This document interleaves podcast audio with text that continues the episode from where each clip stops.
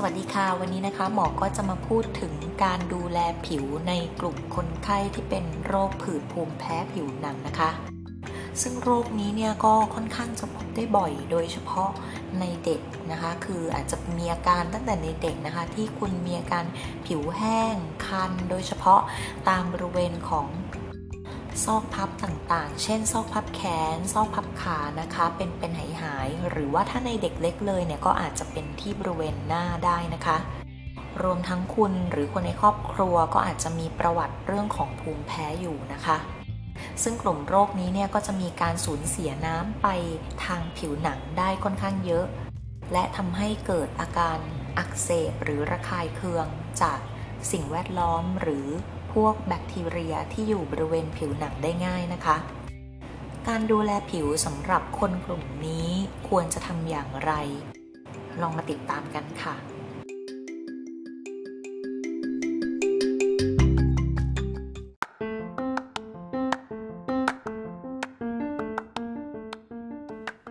สวัสดีค่ะ พบกับ The m a h o l i c สารพันความรู้ด้านผิวหนัง กับหมอแนน แพทย์หญิงนันทิดาสารักษ์ แพทย์เฉพาะทางด้านผิวหนังค่ะ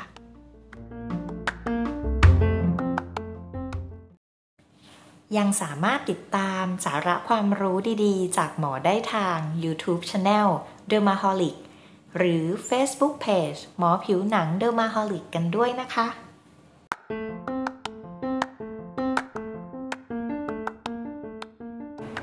ประเด็นแรกเลยนะคะก็คือวิธีการอาบน้ำค่ะ ซึ่งคนไข้ที่เป็นโรคผื่นภูมิแพ้ผิวหนัง มักจะมีผิวที่แห้ง ก็ควรที่จะได้รับความชุ่มชื้น แล้วก็ได้รับการชะล้างเชื้อโรค หรือว่าสารเคมีที่ก่อให้เกิดการอักเสบของผิวหนังออกไปนะคะ แต่วิธีการอาบน้ำที่ถูกต้องควรจะเป็นอย่างไรนะคะ เราควรที่จะอาบน้ำโดยใช้สบู่ หรือสารชำระล้างที่ไม่ระคายเคืองต่อผิวนะคะ แล้วก็ไม่ควรที่จะใช้เวลาที่นานเกินไปค่ะ ซึ่งสำหรับเวลาที่เหมาะสมที่แนะนำไว้นะคะก็คือไม่เกิน 5-10 นาทีค่ะโดยที่อุณหภูมิของน้ำนะคะ ก็ต้องไม่ร้อนจัดจนเกินไปเพื่อไม่ให้ผิวแห้งมากขึ้นนะคะ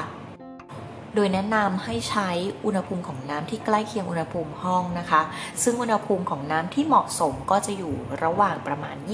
27-30 องศาเซลเซียสค่ะหลังจากที่ทำการอาบน้ำแล้วนะคะ ก็แนะนำให้ซับตัวหมาดๆ และทาสารเพิ่มความชุ่มชื้นต่อผิวหนังทันทีนะคะ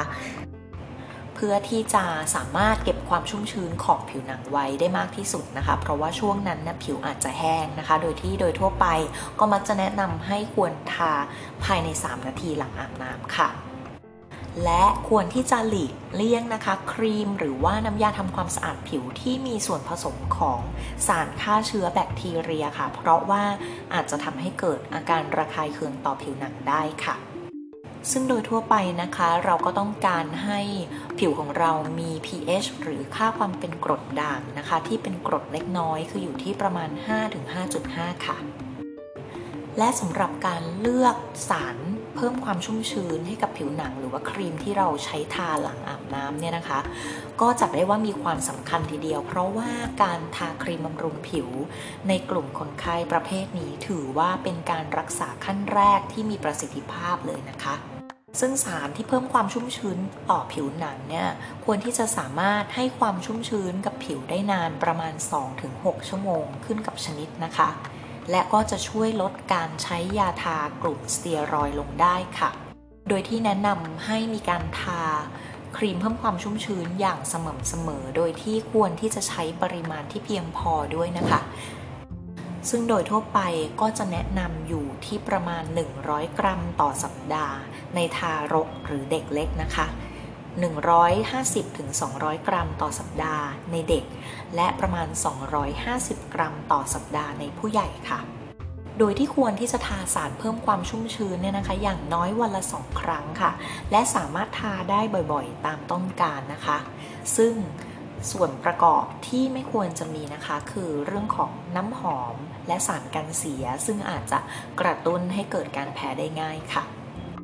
ซึ่งโดยทั่วไปสารเพิ่มความชุ่มชื้นที่เลือกใช้นะคะ อาจจะเป็นตัวทั่ว ๆ ไปที่เป็น plain moisturizer ก็สามารถใช้ได้ค่ะ อย่างเช่นพวกโคครีม ครีมเบส ยูเรีย หรือพวกปิโตลาตุมนะคะ แต่ก็ยังมีสารเพิ่มความชุ่มชื้นอื่น ๆนะคะ ที่ออกแบบมาสำหรับผู้ป่วยโรคผื่นภูมิแพ้ผิวหนัง ที่มีจำหน่ายในประเทศไทย และได้รับคำแนะนำนะคะ ก็อย่างเช่น อย่างเช่น a t o d e r m Intensive Balm Atopiclair Avino b p a n t e n Cetaphil Curel Ezerra CeraVe Eucerin Lipikar Baume AP Physiogel Physiogel เป็นต้นนะคะ ทั้งนี้เนี่ยก็มักจะมีคำถามนะคะว่าเราควรที่จะทาครีมเพิ่มความชุ่มชื้นก่อนหรือหลังการทายานะคะ ซึ่งหลักโดยทั่วไปเนี่ยนะคะก็ถ้าเกิดว่าเป็น ครีมเพิ่มความชุ่มชื้นที่เป็นเนื้อครีมหรือเนื้อโลชั่น ซึ่งจะค่อนข้างเบาบางเนี่ยก็อาจจะทาก่อนที่จะทายานะคะ แต่ว่าถ้าใช้เป็นชนิดขี้ผึ้งนะคะ หรือว่าออยล์เมนต์เนี่ย มันก็จะมีความหนาค่อนข้างเยอะ แล้วก็อาจจะปิดกั้นการลงไปของตัวยาได้ ดังนั้นจึงควรที่จะทายาก่อนนะคะทั้งนี้ก็อาจจะทิ้งระยะห่างระหว่างการทาผลิตภัณฑ์ต่างๆค่ะ พื่อให้ผลิตภัณฑ์ต่างๆ สามารถดูดซึมลงไปได้ดีนะคะ ส่วนคำแนะนำทั่วไปอื่นๆนะคะ ก็ควรที่จะหลีกเลี่ยงการใส่เสื้อผ้าที่เนื้อหยาบที่อาจจะก่อให้เกิดอาการระคายเคืองได้ เช่นพวกผ้าขนสัตว์ หรือว่าผ้าใยสังเคราะห์นะคะ ผ้าที่เหมาะสมอาจจะเป็นพวกผ้าฝ้ายค่ะ นอกจากนี้ก็ควรที่จะหลีกเลี่ยงบริเวณที่มีอากาศร้อนจัด หรือหลีกเลี่ยงสิ่งกระตุ้นให้เกิดผื่นต่างๆ นะคะ หลีกเลี่ยงการเกาหรือการสัมผัสต่อสารระคายเคืองค่ะ ในเรื่องของสัตว์เลี้ยงนั้นนะคะ ก็มีรายงานนะคะว่าพวกสัตว์เลี้ยงบางอย่าง เช่น หมาแมวนะคะ ก็อาจจะกระตุ้นทำให้ผื่นกำเริบได้ แต่ว่าถ้าหากว่า ต้องเลี้ยงเนี่ยก็คือแนะนำว่าไม่ควรที่จะเข้ามาอยู่ในบริเวณที่มีการคลุกคลีสัมผัสเยอะนะคะ อย่างเช่นในห้องนอนนะคะ ก็อาจจะเลี้ยงทางด้านนอก รวมทั้งก็ควรที่จะมีการดูดฝุ่นทำความสะอาดบ่อยๆ แล้วก็รวมทั้งการอาบน้ำสัตว์เลี้ยงนั้นบ่อยๆ ด้วยนะคะและอีกส่วนที่อาจจะแพ้ได้บ่อยนะคะ ก็คือเรื่องของไรฝุ่นนะคะ ก็ต้องคอยกำจัดตรงนี้ด้วยค่ะ ทั้งนี้นะคะข้อปฏิบัติต่างๆ เหล่านี้นะคะ ก็เป็นสิ่งที่คุณอาจจะทำเองได้ที่บ้านนะคะ แต่ว่าถ้าคุณมีผื่นที่ค่อนข้างกำเริบเยอะนะคะ ก็ควรที่จะคอยติดตามกับคุณหมอผิวหนังเป็นประจำด้วยค่ะ และไม่ควรที่จะซื้อยามาทาเองนะคะ เพราะว่าในระยะยาวอาจจะเกิดผลข้างเคียงได้ ถ้าหากว่าไม่ได้มีการติดตามกับแพทย์ค่ะ